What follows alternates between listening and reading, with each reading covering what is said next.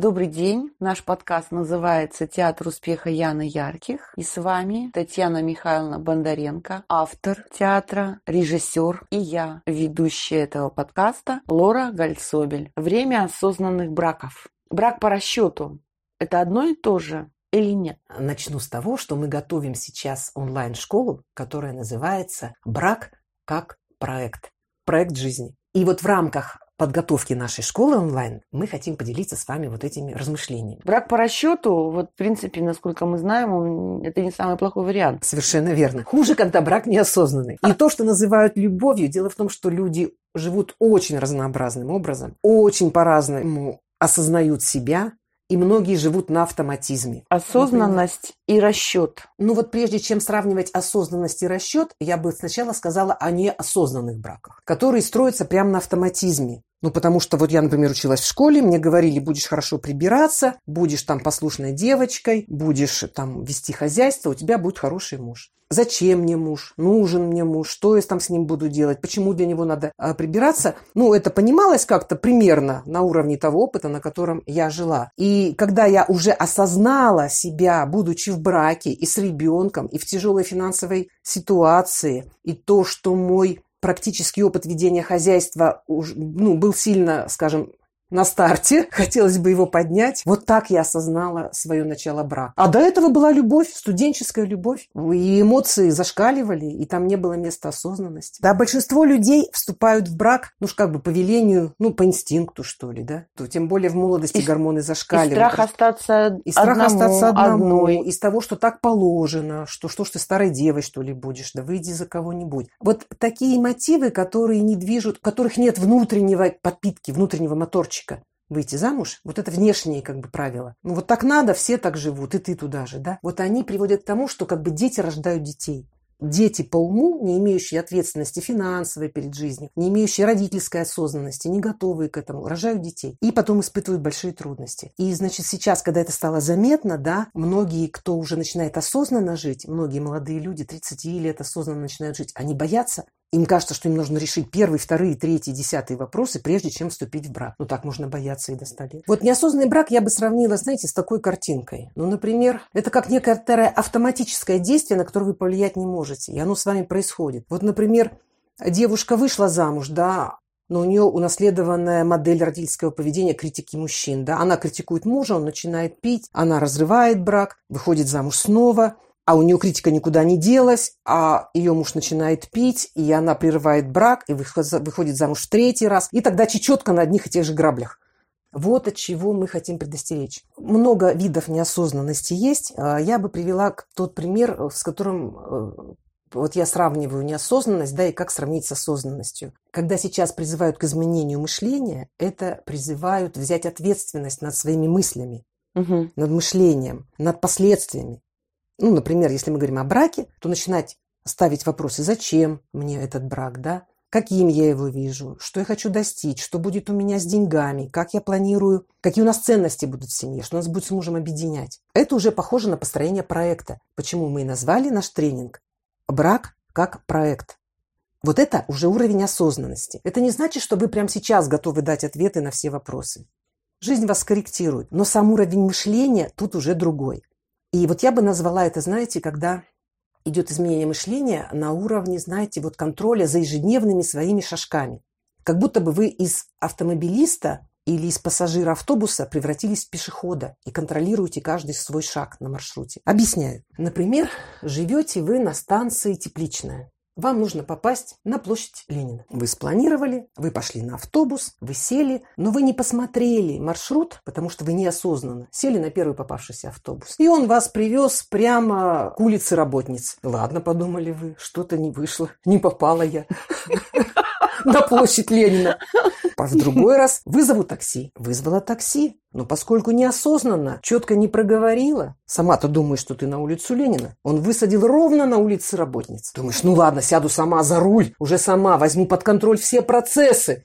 Но неосознанный контроль, он тоже неосознанный контроль. Закрыла глаза, машина примчала, вроде бы сама управляешь, оказываешься на улице работниц. Что такое? Что за замкнутый круг? Так вот, осознанность – это когда сказала, нет, я так больше не хочу. Ну-ка возьму-ка я вот в свои руки контроль над своими мыслями, своими чувствами. А чего я хочу? Зачем я иду в эти отношения? Зачем я иду в этот брак? И пешочком, шаг за шагом, сделала шаг. Так, я все-таки в сторону улицы работниц этот шаг ведет? Или все-таки на площадь, на площадь Ленина? Ленина? Да. Сделала другой шаг. Так, вот я вот так вот думаю, да? Вот я с этим вот начну дружить. А вот что я испытаю? С какого вот иногда женщина задают, знаешь, какой вопрос, да, с какой, на каком свидании можно ложиться в постель? Да хоть на каком? Если ты понимаешь, зачем ты это делаешь, и если эта постель приведет тебя на площадь Ленина, ты можешь вообще... Не вылазить вообще... оттуда. Но чаще всего она приводит на улицу работниц. Вот о чем я хотела сказать, о чем стоит подумать, девушки. И когда вы начинаете брать контроль, как бы думать, а как следующий шаг, то есть не об одном шаге, а подальше, подальше, брак это надолго. Из этого всего прямо такой вопрос возник. Осознанность осознанность и любовь, они имеют что-то общее? Э, дело в том, что осознанность – это такая форма любви, которая выше любви импульсивной, эмоциональной, из гормонов, выше как бы детской любви. Осознанность – это более высокий уровень любви. И она любви не противоречит. И даже она может включать как бы брак по расчету. Это тоже одна из форм любви к человеку и любви к себе. Когда понимаешь, что вот этот расчет, он перекрывает потребности какие-то очень важные твои, закрывает женские потребности и закрывает мужские потребности. То есть он тебя любит, а ты его уважаешь и благодаришь. А многие говорят, а я люблю, поэтому я ей все сказал. Она меня любит, поэтому она мне ответила сковородкой. Любовь всегда есть, есть во всех отношениях, но бывает низкий такой уровень еще развития. Уроки, которые ты даешь, улыбка телом, они позволяют не уйти в сторону голого расчета. Да, конечно, конечно. То есть мы учимся думать не только головой, да, например, что вот я наметила, он успешный, и он решит все мои, там, допустим, условно финансовые проблемы. Вот это как раз и есть неосознанность. Вот это неосознанность. Это только один из, а, да, только тут один вопрос она как один бы поставила вопрос, один из пунктов. Но дело в том, что перекладывая ответственность на кого-то другого за свою угу. жизнь, да, ты, скорее всего, уйдешь от своего счастья в сторону. Да. И приедешь все равно на площадь работниц. Хотя, на... может быть, даже и, и с доходом. На... Доход будет хороший, но отношения будут. Угу. Придется искать искать утешение, может быть, в чужих постелях. Упражнение «Улыбка телом», оно позволяет нам разобраться в тех мужчинах, которые встречаются у нас на пути. Да, но в первую очередь самой себе. Что же мне, дорогой, нужно? Как mm мое тело, когда вот она чувствует? Потому что если при этом мужчине у меня титечки улыбаются, и бедра улыбаются, да, и, допустим, я сама наполняюсь энергией, а при другом не наполняюсь, то это уже материал для размышления. Мы же люди вибрационные, и мы вибрируем, мы считываем друг друга по вибрациям. И если мне удается в поле внимания, вообще свое внимание, сознание переместить, опустить внутри себя, mm-hmm. да, в грудь, когда у нас улыбка бюстом, да, там mm-hmm. в пупок и ниже в бедра, да, и если я вибрирую на одной частоте, то шансы, что у нас будут великолепные вибрации в сексе, стремительно вырастают. А раз, ну, в сексе и в других, понятно, что надо еще и другие сферы смотреть. Интеллект, интересы, ценности. Даже если в сексе все хорошо, но интеллект не подходит. Ну, вибрировать скоро перестанешь. В гармонии. Угу. В гармонии, да? Да, в гар- гармонии не будет. То есть секс закончится, останется да. то, что осталось. На да? площади работниц. На площади работ. То есть, понимаешь, пустой кошелек, пустая постель – это прям практически синонимы.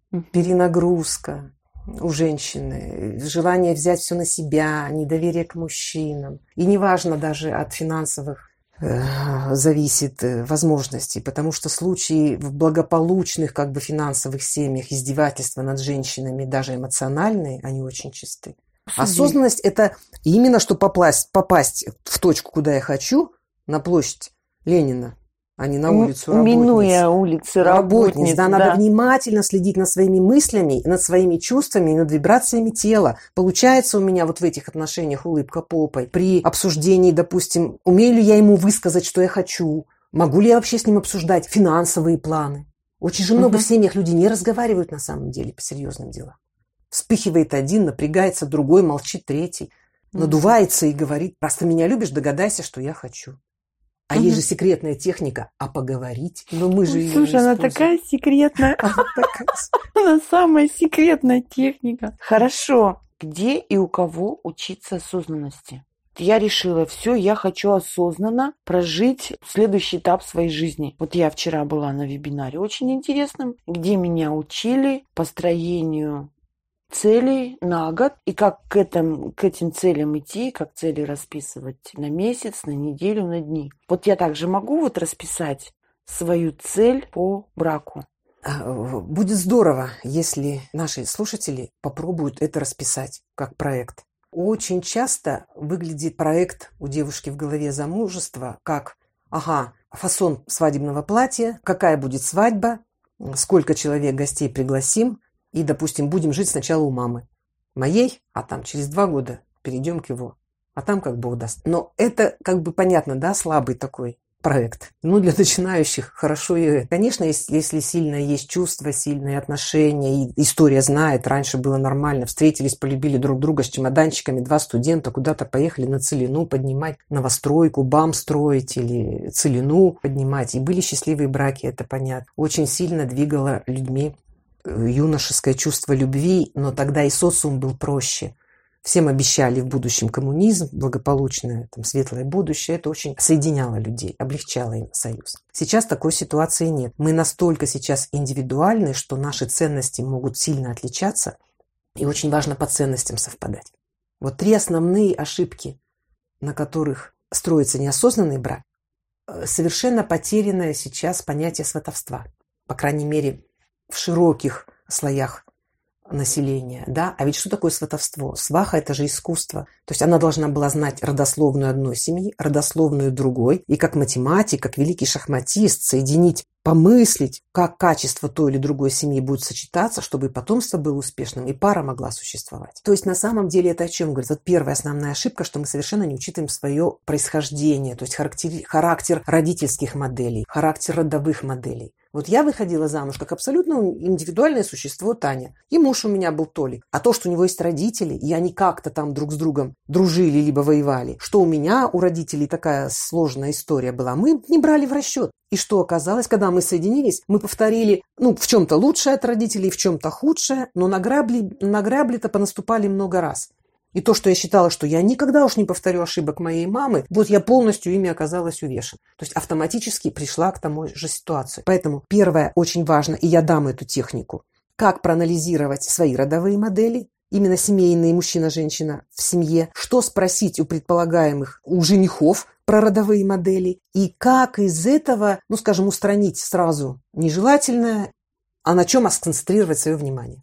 Ну, я бы назвала это, вот я так и называю, это родительские модели, семейные модели поведения. На что сейчас пока не обращают внимания. Думают, что они это все преодолеют. Второй момент очень важный – это низкая самооценка женщины. При том, что она может быть выглядеть хорошо, одета хорошо, там иметь деньги. Но вот то, что она одна, это и есть характеристика как бы недостаточности, что ли, женской. То есть внутри где-то есть причина недостаточности. И я расскажу, как мы через сказку «Царевна невеста» это решаем, но это будет в следующем подкасте. А пока просто скажу, что вот эту вот самооценку, много способов полюбить себя, и мы приведем вам свои, в том числе через тело, через улыбку тела. Повышение своей самооценки, научение излучать вот эти вибрации любви, считывать поле, поддерживать поле любви и вообще понимать, а мне это надо или нет и секретная техника поговорить. И третий очень важный, важный момент э, для осознанности брака – это устранить очень сильно распространенную сейчас в социуме критику мужчин среди женщин. Эта критика